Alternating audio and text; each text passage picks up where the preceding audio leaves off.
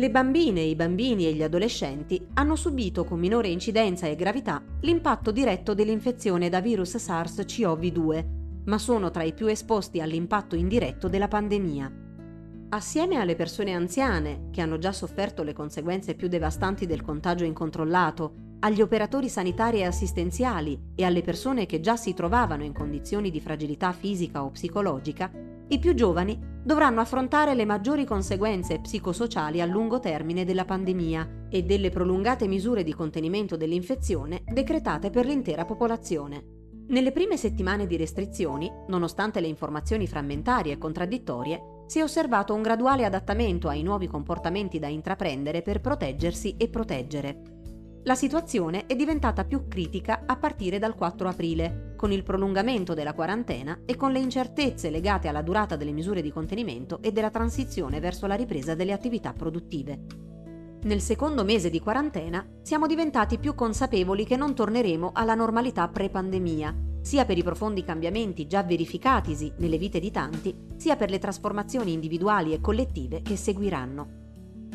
La misura più drastica e di lunga durata, la chiusura delle scuole, comporterà con l'avvicinarsi della stagione estiva un periodo di almeno 6 mesi di allontanamento di alunne, alunni, studenti, studentesse dalle proprie classi e di permanenza esclusiva nel contesto familiare. Inoltre, la quarantena ha reso ancor più evidenti e ha accentuato le disuguaglianze nell'accesso dei più giovani alle opportunità di apprendimento e di socializzazione. Gli effetti della deprivazione sociale sulla crescita. In generale, i bambini e le bambine presentano notevoli capacità di adattamento ai cambiamenti di contesto.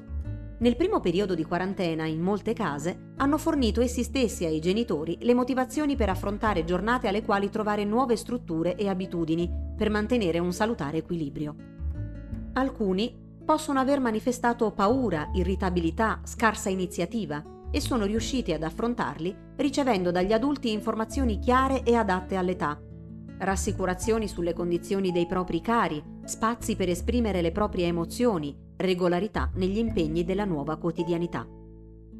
I più fragili, che avevano già vissuto un trauma, che affrontano un disordine nel neurosviluppo o una condizione di disabilità, possono aver mostrato una regressione, aver richiesto molte più attenzioni o aver manifestato sintomi ansiosi rilevanti. Con il prolungamento della quarantena, la situazione si è complicata. Mentre per i più piccoli i bisogni relazionali possono essere soddisfatti almeno temporaneamente dagli adulti di riferimento, per gli adolescenti, che stabiliscono relazioni più complesse con i coetanei, la deprivazione sociale può avere effetti a lungo termine sulla salute psicologica. L'adolescenza, oltre ai cambiamenti biologici e ormonali della pubertà, può essere considerata un periodo sensibile per lo sviluppo sociale, parzialmente dipendente dalla maturazione di quelle aree cerebrali implicate nella percezione e cognizione sociale, affermano Amy Orban, Livia Tomova e Sarah Jane Blackmore in un articolo in corso di revisione. Le autrici sottolineano come l'adolescenza sia anche un periodo di alta vulnerabilità per le difficoltà psicologiche, se si tiene conto che il 75% dei disturbi mentali esordisce prima dei 24 anni di età. Inoltre, l'ambiente sociale può essere sia un fattore di rischio in caso di bullismo ed esclusione, sia un fattore protettivo in caso di buone relazioni. Si può quindi ipotizzare, secondo le ricercatrici, che la deprivazione sociale possa avere un impatto sullo sviluppo cerebrale e comportamentale nell'adolescenza, ma è necessario studiare più a lungo questi aspetti. Tuttavia, a mitigare gli effetti potenzialmente negativi dell'assenza di interazioni faccia a faccia potrebbero essere i telefonini e le reti sociali digitali, che i più giovani stanno utilizzando su larga scala proprio per restare connessi ai propri pari e ai propri familiari. È quanto sostengono Orban e colleghe, riportando le evidenze finora disponibili e richiamando all'uso differenziale dei social media. L'uso attivo, scrivere post, lasciare commenti oppure inviare messaggi, si dimostra efficace nel migliorare il benessere e nel mantenere le relazioni, mentre l'uso passivo, come scorrere ripetitivamente i post altrui, incrementando la competizione e l'invidia, si dimostra non migliorare ma avere effetti negativi sul benessere. Sono quindi indispensabili studi che permettano di identificare l'impatto a breve e lungo termine della deprivazione sociale e che analizzino gli effetti differenziali del coinvolgimento attivo o passivo nelle interazioni digitali, per comprendere meglio gli effetti della pandemia sugli adolescenti. La chiusura delle scuole. In tutto il mondo, tra le misure per contenere il contagio, la chiusura delle scuole è stata adottata da 188 paesi e interessa più di 1,5 miliardi di bambine e bambini, ragazze e ragazzi, come riporta l'UNESCO. La didattica a distanza è intervenuta a mitigare l'interruzione del percorso di apprendimento. Tuttavia, non ha coinvolto né la totalità di alunni e studenti, né tutti gli insegnanti e docenti, a causa delle pregresse e profonde disuguaglianze nell'accesso alle tecnologie e nelle competenze digitali. La didattica a distanza non risulta al momento sufficientemente inclusiva per bambine e bambini, ragazze e ragazzi con disordini dello sviluppo, disabilità e necessità di seguire programmi individualizzati o personalizzati. Le abitudini scolastiche, per quanto possano essere difficili da acquisire, rappresentano una delle principali risorse di adattamento e di espressione delle potenzialità individuali. La mancanza di interazioni faccia a faccia e la più complessa strutturazione della classe digitale limitano attualmente l'adattamento e la partecipazione. Inoltre, l'interruzione degli interventi riabilitativi come logopedia, psicomotricità, fisioterapia, eccetera, la cui efficacia si basa sull'instaurazione di una positiva interazione faccia a faccia, può ulteriormente rallentare lo sviluppo e l'emergere di abilità, tanto più quanto più è prolungato il distanziamento. Anche in questo caso, operatrici e operatori di riabilitazione stanno facendo tutti gli sforzi per mantenere la relazione e proporre, pur con molti limiti, alcune attività. Ove è stata applicata la didattica a distanza, gli espedienti utilizzati sono stati i più vari e con diversi gradi di interconnessione, dall'assegnazione dei compiti attraverso la messaggistica o sul registro elettronico, alla richiesta ai genitori di spiegare ai propri figli i testi delle lezioni allegate, all'invio di videomessaggi registrati, alle videolezioni interattive. Anche nella più virtuosa classe digitale, almeno per la scuola primaria, i dispositivi disponibili hanno sempre richiesto la supervisione di un adulto, alterando la relazione precedentemente instaurata con l'insegnante, con le compagne e i compagni e limitando l'autonomia nell'esecuzione delle attività didattiche online e offline. Una mappa dettagliata sulle forme della didattica a distanza nelle diverse scuole e nelle diverse regioni potrà fornire indicazioni su cosa fare e come intervenire. La chiusura delle scuole e le norme di quarantena restrittive hanno anche limitato l'attività fisica regolare di bambine e bambini, ragazze e ragazzi, fondamentale per lo sviluppo tanto quanto la socializzazione. Soltanto chi ha a disposizione uno spazio sufficiente, attrezzature, iniziativa o incitamento ha organizzato delle sessioni più o meno quotidiane di esercizi motori. Il punto sostanziale è che, in base alle prove scientifiche disponibili, la chiusura massiva delle scuole non è una misura efficace nel rallentare il contagio del virus nelle epidemie, come riportato nella revisione di Russell Viner e collaboratori. Per gli autori, che hanno analizzato 9 studi relativi all'epidemia di SARS del 2003 e 7 studi su Covid-19, la chiusura delle scuole ha minimi effetti su un virus ad alta trasmissibilità e ridotto impatto clinico sui bambini come il SARS-CoV-2, mentre ha conseguenze economiche e sociali profonde. Tale misura deve essere considerata con molta cautela, proprio per gli alti costi che ha la chiusura prolungata. I ricercatori richiamano l'attenzione delle istituzioni su altre misure di distanziamento, che siano meno drastiche, come la sospensione più o meno prolungata delle lezioni per le classi con bambini positivi al virus e la riorganizzazione delle attività per ridurre i raggruppamenti, come ad esempio la chiusura degli spazi comuni, la cancellazione di incontri e attività non essenziali, il distanziamento in classe, la riduzione dell'orario quotidiano e settimanale, la modifica degli orari e delle modalità della ricreazione e dei pasti. Secondo le stime basate sulla mobilità e i contatti sociali medi riportati nella bozza del rapporto del Comitato Tecnico Scientifico sull'emergenza Covid-19, riaprire le scuole innescherebbe una nuova e rapida crescita dell'epidemia di Covid-19. In particolare, la sola riapertura delle scuole potrebbe portare allo sforamento del numero di posti letto in terapia intensiva attualmente disponibili a livello nazionale.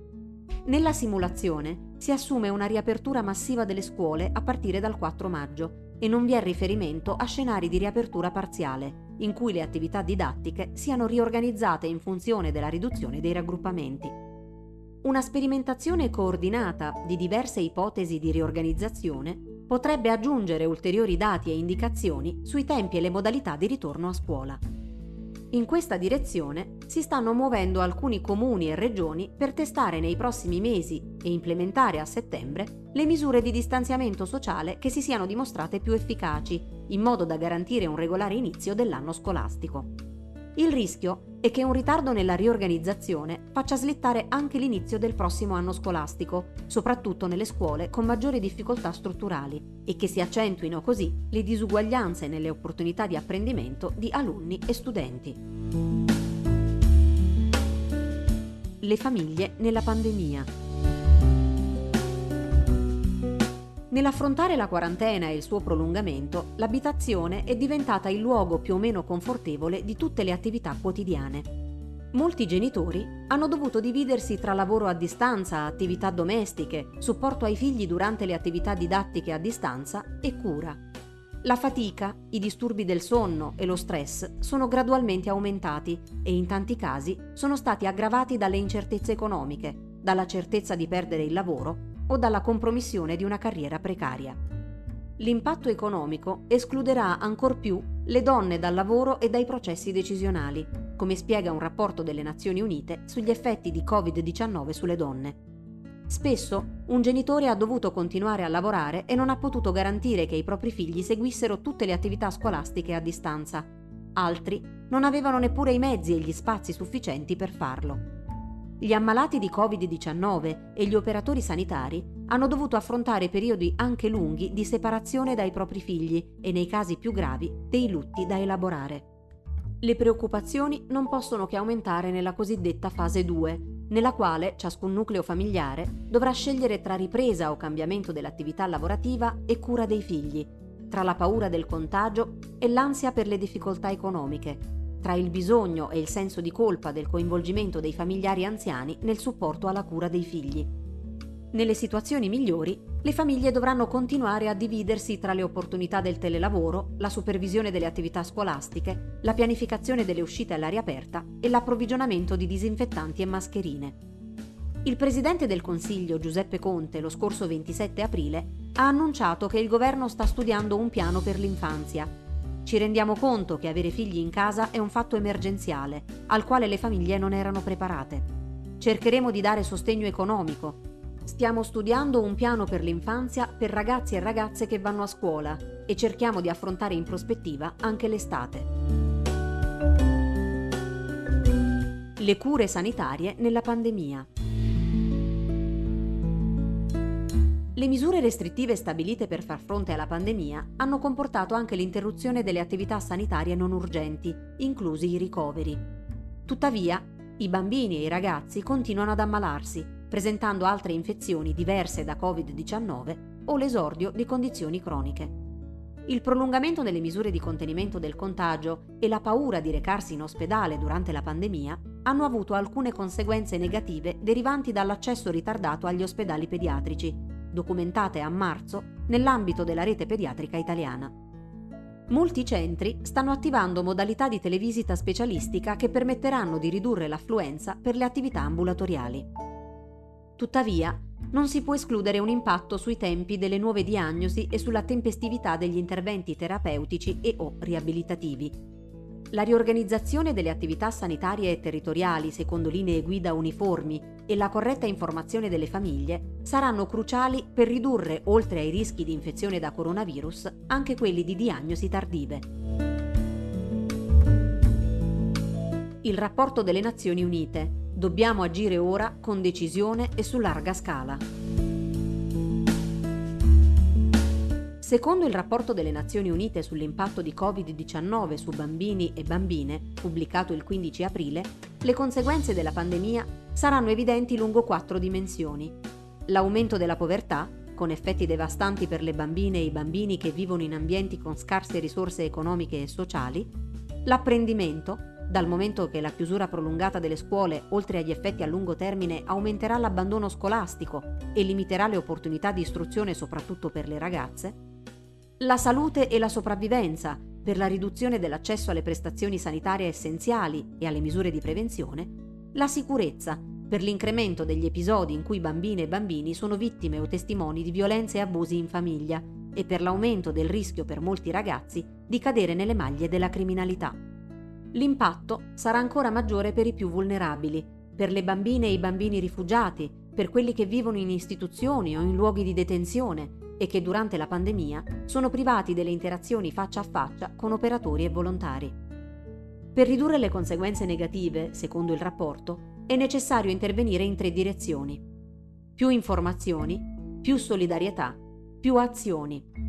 Rispetto a queste ultime, per minimizzare gli effetti dell'emergenza sui bambini, i governi sono chiamati, ad esempio, a estendere l'assistenza sociale, a dare priorità ai servizi centrati sui bambini, con equità di accesso e attenzione alla protezione da violenze e abusi, a estendere l'accesso al digitale e a supportare genitori e caregiver. La ripresa delle attività e l'auspicato ritorno in classe in condizioni di sicurezza dovranno essere inseriti in una fase di transizione che preveda un piano di interventi psicoeducativi e di supporto ai bambini e alle famiglie. Tali interventi sono indispensabili e devono essere orientati ad allenare al mantenimento di comportamenti sicuri, a far esprimere le emozioni rispetto alle esperienze vissute, sviluppare o rafforzare le strategie di adattamento, promuovere la solidarietà e il supporto nei confronti dei più vulnerabili e di chi ha subito le conseguenze più gravi dell'epidemia. Come conclude il rapporto delle Nazioni Unite, dobbiamo agire ora, dobbiamo agire con decisione e su larga scala.